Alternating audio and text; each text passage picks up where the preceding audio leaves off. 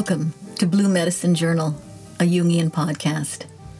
I'm your host, Doctor Sandra Luz del Castillo, Jungian mentor, ritual artist, and dreamer, coming to you from out of the blue. As we step into the mythic and wild blue yonder, imagination is key. In synchronicity and serendipity, our first season comes to a natural close with the winter solstice, which, as astrologer Caroline Casey reminds us, is five days and lasts until Christmas. Yay, so this podcast is not late, but rather right on time, and it's packed. I have written and rewritten, and to be honest, for someone who has been at a loss for words, they all seem to come pouring out. I had to edit out what felt like rants or excessive detail that would numb us to the twenty thousand Palestinian people who have lost their lives, their culture, and patrimony. It's hard to know what is too much, what too little. What I do know is that this solstice is the darkest I've been through, and as an elder, that's saying a lot. So I'll start slowly as we find our sea legs on this night sea journey. In the Northern Hemisphere, we welcome this time of year by inviting in the light. Holiday lights, candles, and hearth fires. We bring nature inside to lift our spirits in the gloom. Fir trees, poinsettias, pine cones, holly berries, and wreaths fill the senses and kindle hope and magic through the darkness. Bells jingle, and as a daughter of Oshun, I love bells. And Christmas carols are sung on town squares, songs and stories of miracles and goodwill, and the miraculous birth of a light child from different cultures, all herald the return of the light. The Saturnalia is also celebrated this time of year. An ancient Roman festival honoring Saturn, the Saturnalia had a carnival-like atmosphere and went on for a week. Its earlier roots were found in the Greek Kronia. Bonfires were lit, and social restra- restraints were temporarily forgotten. For some Romans, Saturnalia held the promise of the restoration of the Golden Age, a period of peace, harmony, stability, and prosperity, a topic we consider later in the podcast. Winter solstice also celebrates the birth of Huitzilopochtli, the patron god of the Aztecs, both a sun god and god of combat. His birthday on the solstice represents the return of the sun, and in ancient times was a great celebration. More on this god later in the podcast. For those of you who have listened to my other shows, you'll know that myth in the Jungian depth psychological lens is the language of the soul. When recited, their words spring to life to bring order to the inner chaos and its outward manifestations. Creation myths, in particular, were re- ritually recited and reenacted every year the world over, not unlike the Christmas story. For the ancients, this practice was a way of regenerating, renewing, and recreating the world, its communities, individuals, the crops, social structures, and even the gods. I will be sharing a few creation myths as well, so light a candle and put the kettle on. This solstice, we navigate not only the darkness of the season, but what has become a dark night of the soul for humanity. I admit, since October seventh, the horror unfolding in real time has left me bereft and without words. And so, as I struggled, I decided to dedicate this episode to the power of the word. As Chinese activist, artist Ai Weiwei reminds us, timidity is a hopeless way forward. And so, as we lean into solstice during a Mercury retrograde and the U S's Pluto return, we dare to go beyond the cruelty that would take the hope and very breath from us, to kindle sparks of love, visions of justice and freedom, to plant hope and courage, to go into the night and dare to imagine the garden with a capital G, and the anima mundi, the soul of the world we have been left to tend. As we gather, La Llorona returns to us, not the post-colonial Llorona we are most familiar with, but rather the Mesoamerican weeping woman, speaken, spoken of in an earlier episodes. She is the mother who died in her first childbirth and became a celestial midwife in the new moon goddess Sharatanga's court. On this longest night, La Llorona wails from, from on high and near bodies of water for the lost children of war, apartheid, for those held hostage or lost to the underworld of sexual slavery. May La Llorona's profound and transformative lament pierce the long black night. May the smoke of the sacred resins fill the air as we greet the gods of the crossroads, Elegua, Hermes, and Charatanga. We send love and blessings to the four quadrants of our vast blue world, to Heart of the Sky and Mother Earth, and allow their love and blessings to wash over us in return. We breathe as one, as Plotinus reminds us. I give thanks to the elders of all nations, and the youth and elders in the streets, the artists and writers, ecumenical communities, the mothers and fathers, all calling not only for a ceasefire, but in defense of our Mother Earth for seven generations to come. I call on the ancestors, and drawing from Caroline Casey, wordsmith extraordinaire, calling in mentors as the antidote to the dementors to cool out the rampant psychosis and teach some manners. I include Starhawk's Winter Solstice chant here from nineteen eighties. May it rise in spirals from our hearts and minds to the starry heavens. This chant can be done alone or in circles.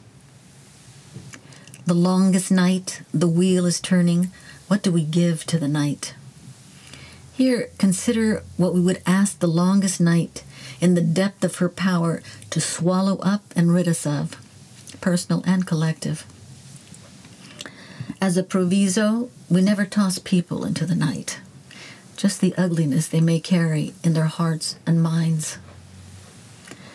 Let's begin with settler colonialism, for instance, tyranny, hate, war, plastic. And on a more personal note, for any of the complexes that act like curses in our lives, self-doubt, self-sabotage, scarcity consciousness, et cetera, et cetera. I've added another line to the chant. The longest night, the wheel is turning. What do we offer the night? What do we bring to this night, in other words? What visions, prayers, blessings, loves, hopes, and dreams do we want to birth? For instance, a green, just, brave new world whose guiding principle is love, where everyone has a home. And, or on a more personal basis, a prayer for wealth by our definition of that. Laughter, health, love, home. These are just some ideas to inspire. Tonight, as I light the hearth fire, I invoke the sacred flame, a symbol of the divine heart in many traditions, the divine love. I imagine a complete and everlasting ceasefire around the globe. What, feel into that. I imagine that the hostages be freed. Equality, dignity, and freedom be restored to all beings, including the flora, fauna, and fungi of our Mother Earth. I light a candle for freedom from the monsters of war, the freedom to grieve and honor the fallen, freedom to reimagine the world and community with a vision towards peace wedded to the land, joining ancient wisdom practices to biomimicry and modern technology to rebuild green and to rewild. I light a candle for those everywhere who are joining with others to do the meaningful work to heal, reimagine, and restore balance to the Mother Earth for seven generations to come. As I've said, I have felt at a loss of words. And so this episode is about the power of words and the premise that words are spells, a concept easy enough to grasp when we consider a simple greeting. Imagine you walk into a room and someone greets you. Wow, you look great. We may both feel ins- surprised and uplifted. Whereas a greeting like, hi, are, are you all right, is disconcerting and can rattle us, and for how long? By extension, consider the consequences of the headlines of mainstream news. Depending on the talking heads and the masters they serve, words are brandished to trick the mind into taking sides, to vill- villainize one side and create perceived enemies, warmongering, fear-mongering, and othering. And then, of course, there's the, wor- the word and world of advertising, whose words and jingles continue to spin the world as we know it into being, the consumer-driven corporate fantasy that has brought us to our knees, as if this is the only word, world desirable or possible.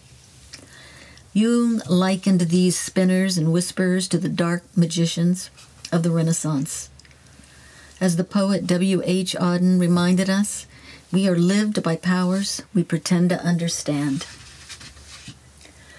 Let us consider then the creative power of the word with a capital W. In the beginning was the Word. Sacred texts and creation stories the world over emphasize the creative power of the Word, from the Bible to the Maya to the Maya sacred books and creation myths. Mesoamerican scholar Lynn Foster emphasized the words found in the Maya creation text that set the world in motion. The word hal, H A L, is a verb meaning both to say and to make appear. She adds that the creation act is not described as an esoteric process in the text, but rather as a tangible act. She refers here to the act of setting and naming the three throne stones associated with the stars of Orion's belt. As the creation myth goes, the paddler gods row their canoe through the blackness before time, that is at once the sky and the underworld, or in Jungian terms, the conscious and the unconscious. Monkey, dog, the corn god, and iguana travel with the paddler gods. These two gods must arrive at their destination in the sky and wait for the moment that the stars reach the zenith, at which point they set the three throne stones and thereby create a cosmic center and give birth to creation. This act could be seen as an emergence from the collective unconscious, which means the archetypal, primordial, and instinctual unknown realms, represented here by the animals, while the corn god would represent the humans themselves who were fashioned from corn by the gods. All were being brought into consciousness. It is a rec- reconciliation of opposites, as it were, and a symbol of wholeness.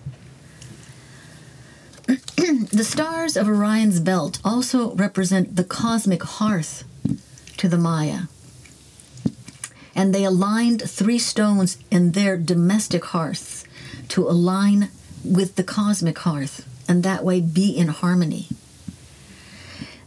These stars also delineate the birthplace of creation. Point of interest, NASA has since discovered that the Orion Nebula, located just beyond Orion's belt, is in fact a stellar nursery. Planets are actually born there. The Mesoamerican astronomer philosophers knew what they were up to, even without modern technology. Returning to the word, Foster adds that the Maya creation text also uses the word sa'aka, a verb meaning to bring into existence and put in order. Forgive any mispronunciations. Again, the power of the word to set in motion the creation of our worlds. And I would add a change in consciousness. The power of the word exists as potentials. As we consider the word, let us even consider the etymological roots of the word consider, which Casey reminds us comes from the Latin com, which means with or together, plus sidis or sideris, meaning heavenly body, star, constellation. That said, let us join with the stars to consider the word solstice, to tease out its metaphoric implications and potential on this longest night. Solstice comes from the Latin solstitium, meaning the point at which the sun seems to stand still. Sol means the sun, plus the past participle stem of sistere, which means to stand still, take a stand, to set, place, cause to stand, make, or be firm. Again, if words are spells, solstice is a moment in time, a cosmic and metaphoric vessel in which these potentials are heightened. In that spirit, let us make the time to stand still, like the sun, to sink into the eternity of this dark night and imagine what it means to take a stand. We see this all over social media. I stand with this side or with that side. What does it mean at this moment in time to take a stand on our wildly unstable, war-torn, and convulsing climate-changed planet? Again, taking from the etymological roots of the word solstice, what do we set in place or in motion to make a firm or to make in our lives and the world around us? And for the seven generations to come. There are no quick or easy answers, but the night is long. And if words are spells, and the heart is the seat of the imagination, as Sufi wisdom proclaims, then let us conjure with words the images arising from our hearts. As Buddhist scholar, systems theorist, elder, and activist Joanna Macy reminds us, we cannot give birth to what we have not first cherished in our hearts.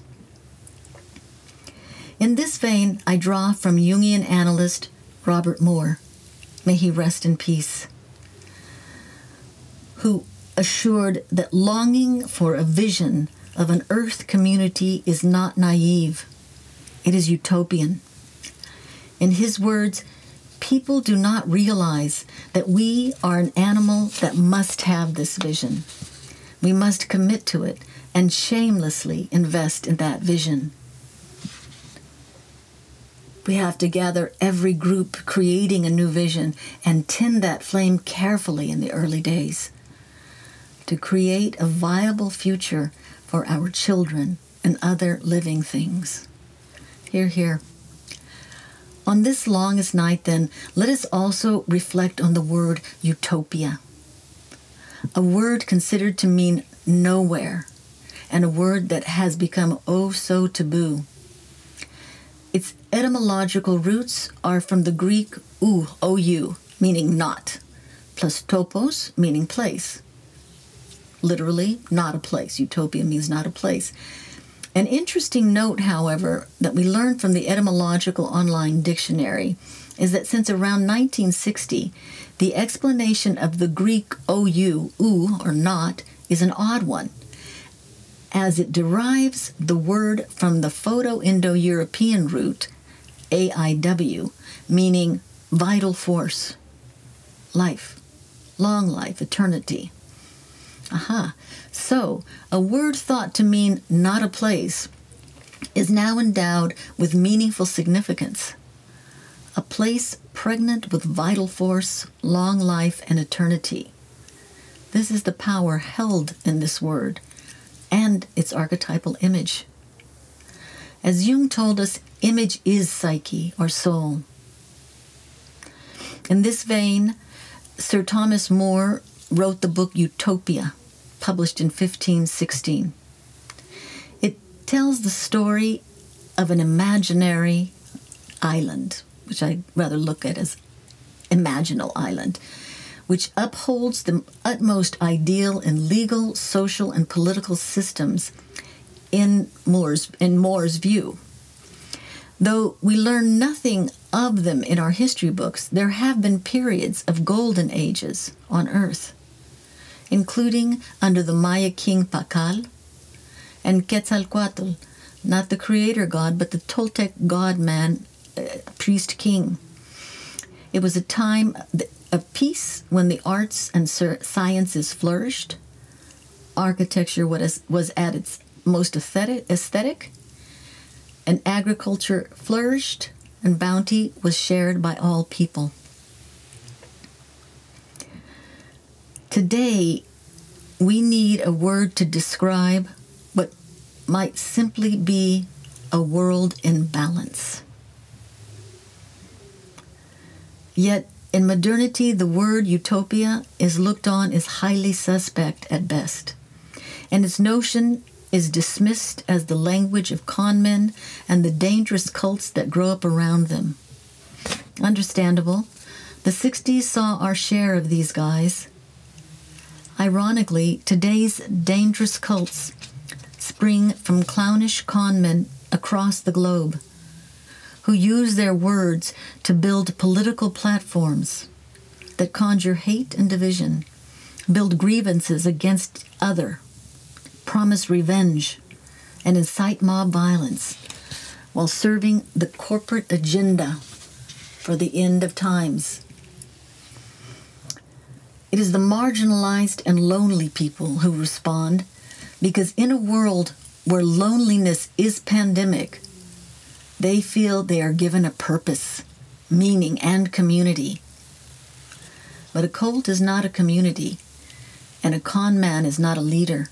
He is just that, a con man seeking power from the disenfranchised and lonely.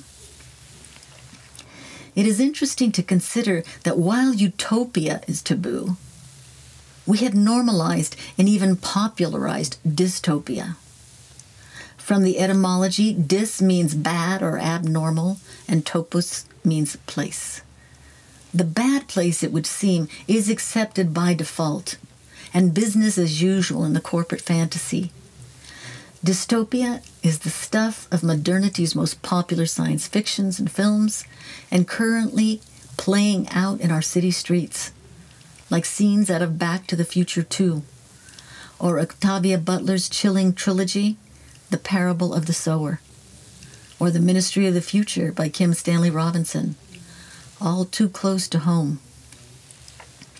Robert Moore attributed this attitude against utopian ideals to the twentieth century philosopher Reinhold Niebuhr, who declared that to steward power with a commitment to justice could not be done, that a utopian community on Earth was in fact not viable.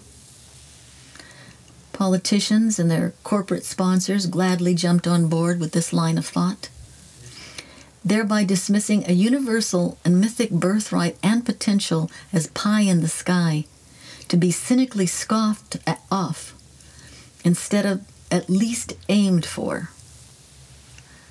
Cynicism is easy.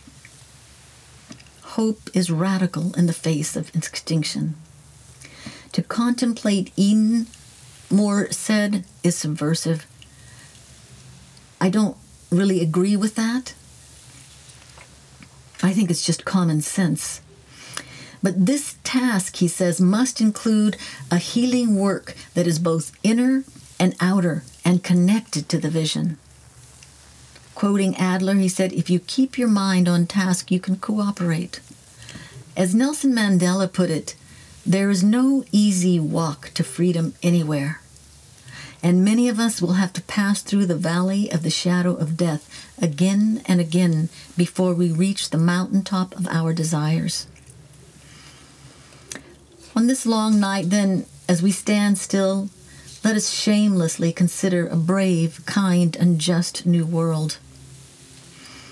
important to note about a Mercury retrograde is that it is a time that Mercury stands still, demanding our attention.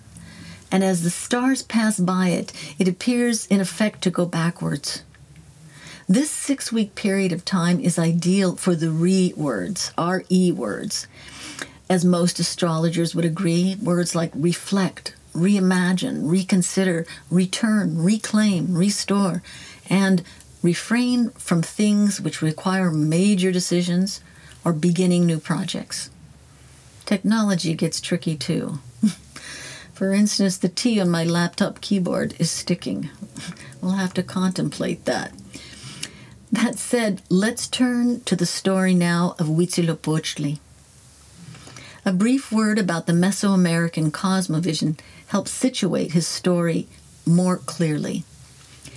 As we know from Mesoamerican scholar David Carrasco, the architecture, spatial organization, and calendrical rituals of most Mesoamerican ceremonial centers expressed parallels between the time and space of the astro-gods and that of the human and terrestrial beings.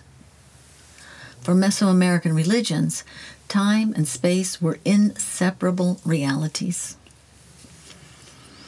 Crucially, Jung found this cosmological parallel with the psyche.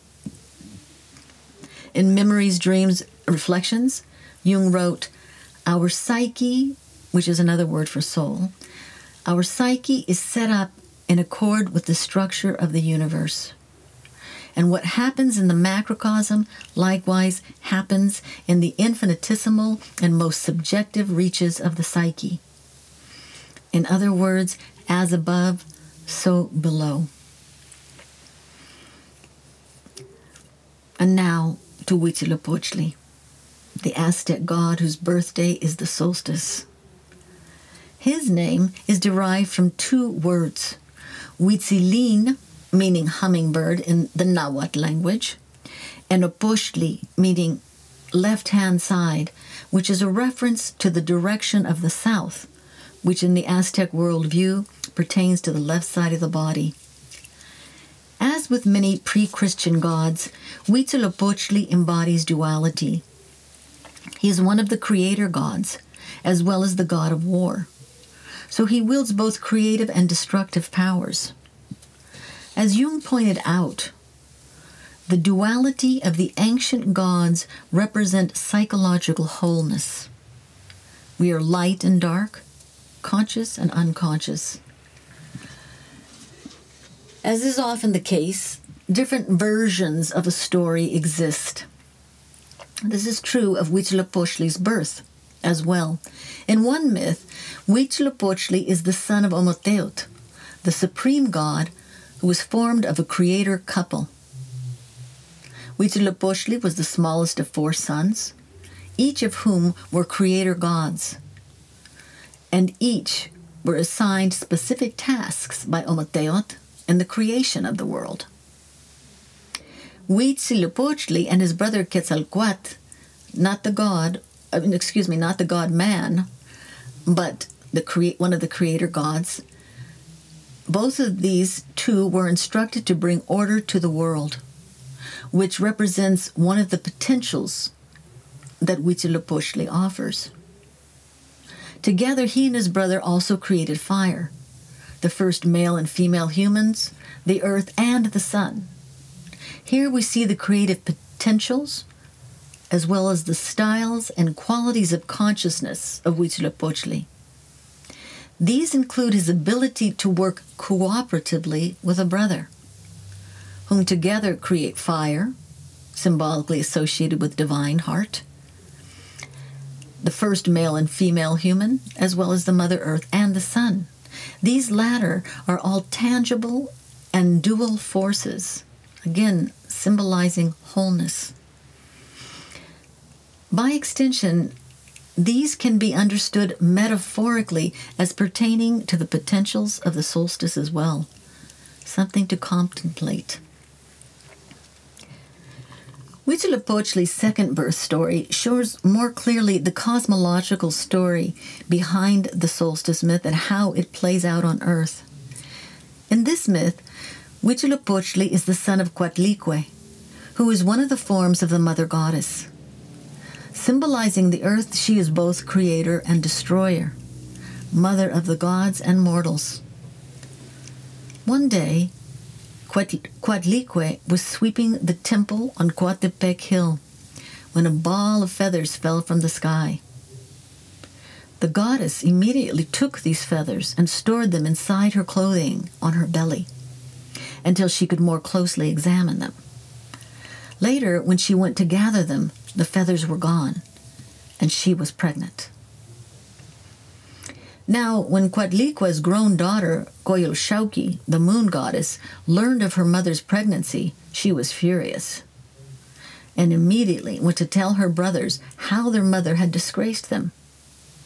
She got the four hundred brothers so riled that together they plotted to kill their mother.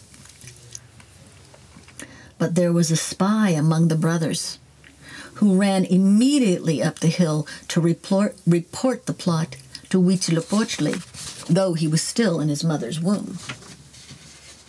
Huitzilopochtli quickly devised a plan to overcome his siblings. So he was ready when Coyolxauhqui and her four hundred brothers climbed to the top of Coatepec Hill to kill their mother. At that very moment, Huitzilopochtli miraculously burst forth from his mother's womb, fully grown and in full armor. To defend his mother, the earth goddess, he instantly beheaded Coyolxauhqui, the moon goddess, and cast her body from the mountaintop. He chased his brothers, who in fleeing became the stars that scattered all over the sky. Understood cosmologically, Huitzilopochtli's birth is the story of the sun god, battling his sister the moon and his brothers the stars through the longest night. His birth and triumph on the solstice heralds the return of the sun, giving life to all on earth. The complexities of both myths deserve more fleshing out here than this podca- this episode can allow, but suffice it to say Huitzilopochtli, a solstice child, sun god, creator god, and war god, adds cosmic and creative depth, styles, and qualities of consciousness to the longest night, embracing duality as a symbol of wholeness. And since war and genocide weigh heavily the solstice, I'd like to speak about Huitzilopochtli's warrior aspect as well. Like the Greek warrior goddess Athena, who sprung from her father Zeus's head, fully grown and in her armor, Huitzilopochtli too sprung from his mother's womb, fully grown and in his armor.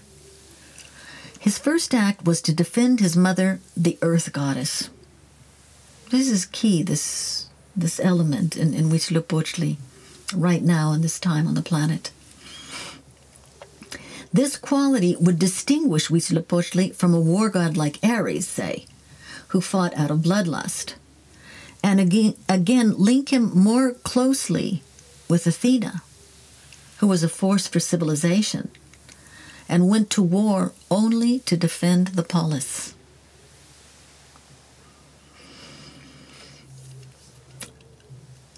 What we learn from Western history and films, chiefly about the Aztecs, is not their ensouled worldviews, their celestially based social and political order, nor their architecture, sustainable agricultural practices, not their philosophies, art, poetry, or astronomical and mathematical achievements, not about their precise calendars, nor the periods of time when golden ages or utopias had success. Instead, what has historically been emphasized is the gruesome practice of what has been called human sacrifice, for which the Aztecs were feared and deplored. Understandably. As we know from Mesoamerican scholars, the Aztecs were guided by a mystical, militaristic worldview. Their great leader, military leader, excuse me, Tlacaelel, was the war god's emissary on earth.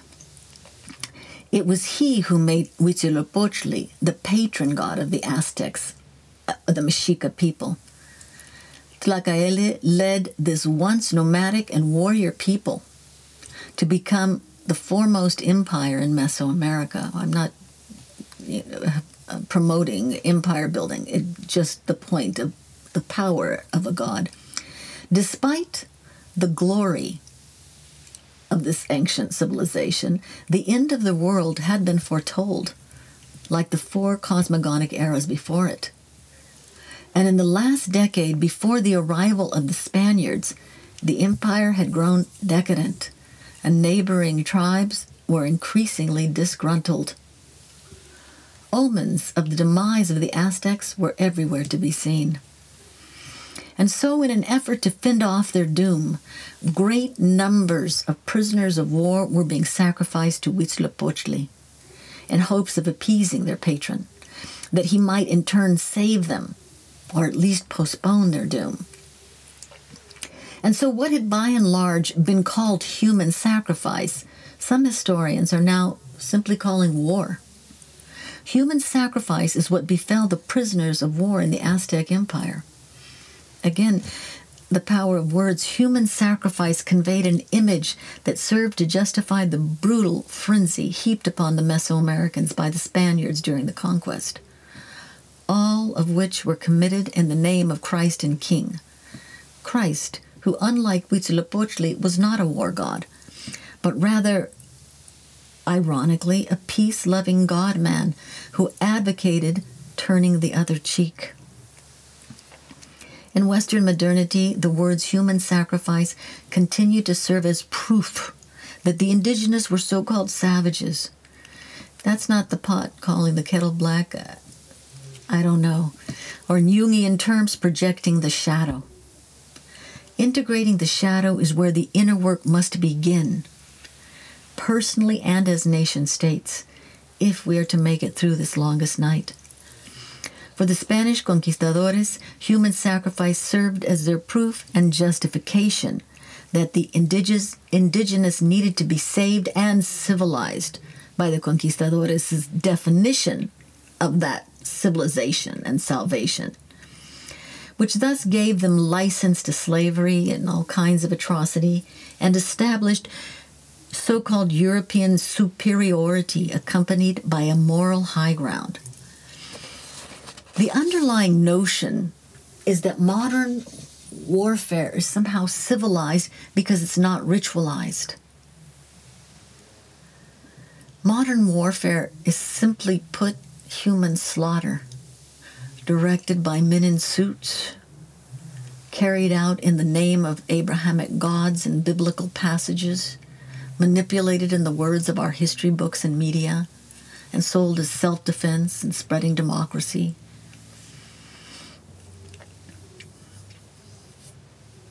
Unfathomably vicious weapons and technologies are designed to dismember and massacre thousands of innocent men, men, women, and children, animals, nature, trees, from a distance, like the atom bomb in Japan. While troops on the ground brandish automatic rifles and, like their victims, are haunted and traumatized for decades, many losing themselves to addictions, homelessness, and suicide. All this in the name of profit, and to be accepted by the populace as somehow civilized, justifiable, and good governance. As Casey says, no other species would outsource its leadership to those with no dedication to collective well-being.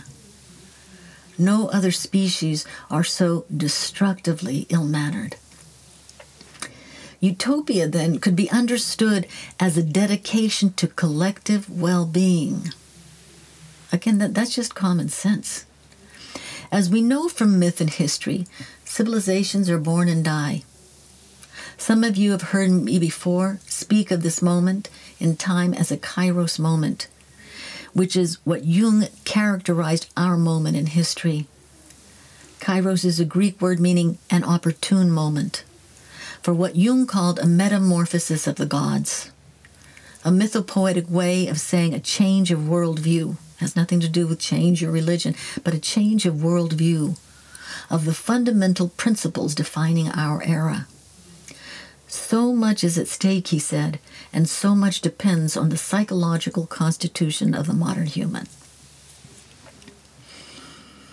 As our world as we've known it comes to an end, it behooves us, which is a great word, it behooves us to wonder, is the patriarchy trying to stave off the end of their reign by preparing for and unleashing wars in the names of their gods and building Cop cities to reclaim dominion over what remains of our earth at the end of times? We should watch these men in suits when they gather in the grand and palatial halls of power to shake hands, posing as benevolent kings, godly wise men, and clowns, as they unleash hell with our tax dollars. And while they are busy imagining the world they want, let us return shamelessly to a vision of ours with a few more reflections about the power of words. I recall the story of when Gandhi was asked what he thought of Western civilization. He responded, "I think it's a good idea." Indeed, it's a great play on words. Trickster present in the house. Trickster spirit is liberating. And as Casey likes to say, better a trickster than a martyr be.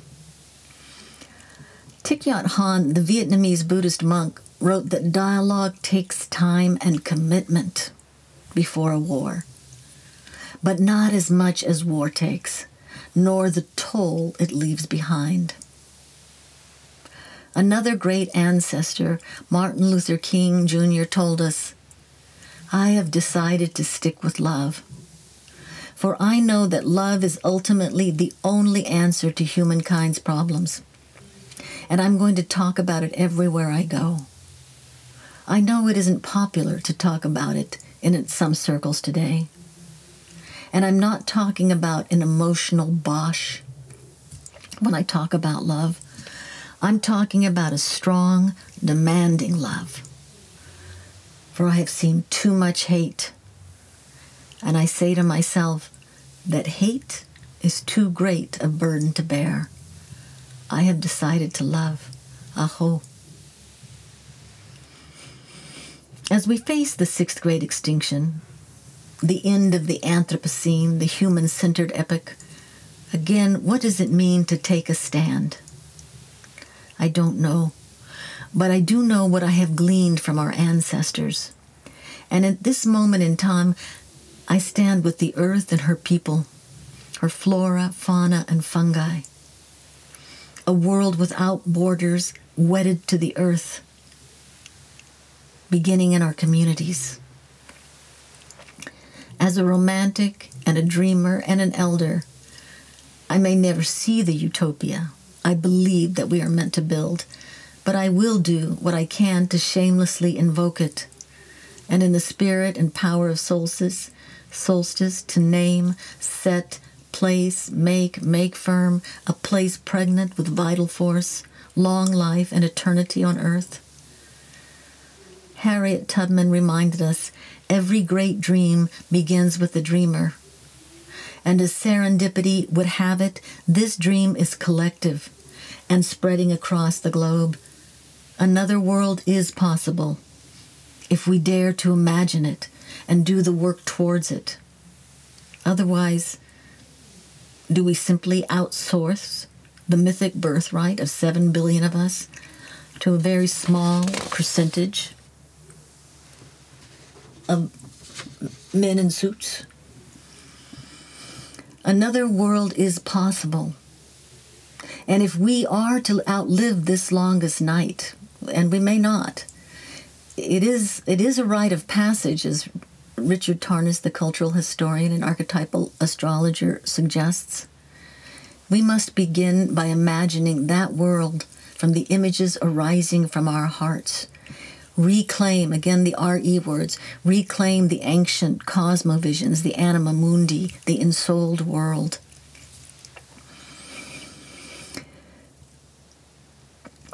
next next new moon, I'll be invoking the creation myth from Oshun, the goddess of love, and the Yoruba tradition.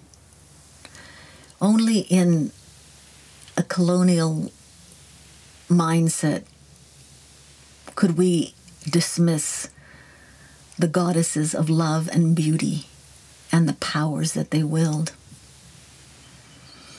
Finally, I close with one last quote from an ancestor who knew how to steward power with justice, despite the naysayers. Nelson Mandela, who said, "I am fundamentally an optimist. Whether that comes from nurture or nature, I don't know. Part of being optimistic is keeping one's head pointed toward the sun, one's feet moving forward. There were many dark moments when my faith in humanity was sorely tested. But I would not and could not give myself up to despair. That way lays defeat and death." Hear, hear. I close with a thanks to the many fine ancestors and the gods who guide us this long and dark night of the soul. And thanks to you all for tuning in. If you like what you hear, please share. Stay tuned as my website is being reimagined and courses and rituals planned. If like, if you would like to work with me one-on-one, you may contact me for now via my blue medicine fifty-five at gmail dot com or Instagram. My handle is Blue Medicine Journal. And last but certainly not least, thanks to my producer, Lucas Bacher, for his wizardry, expertise, and patience.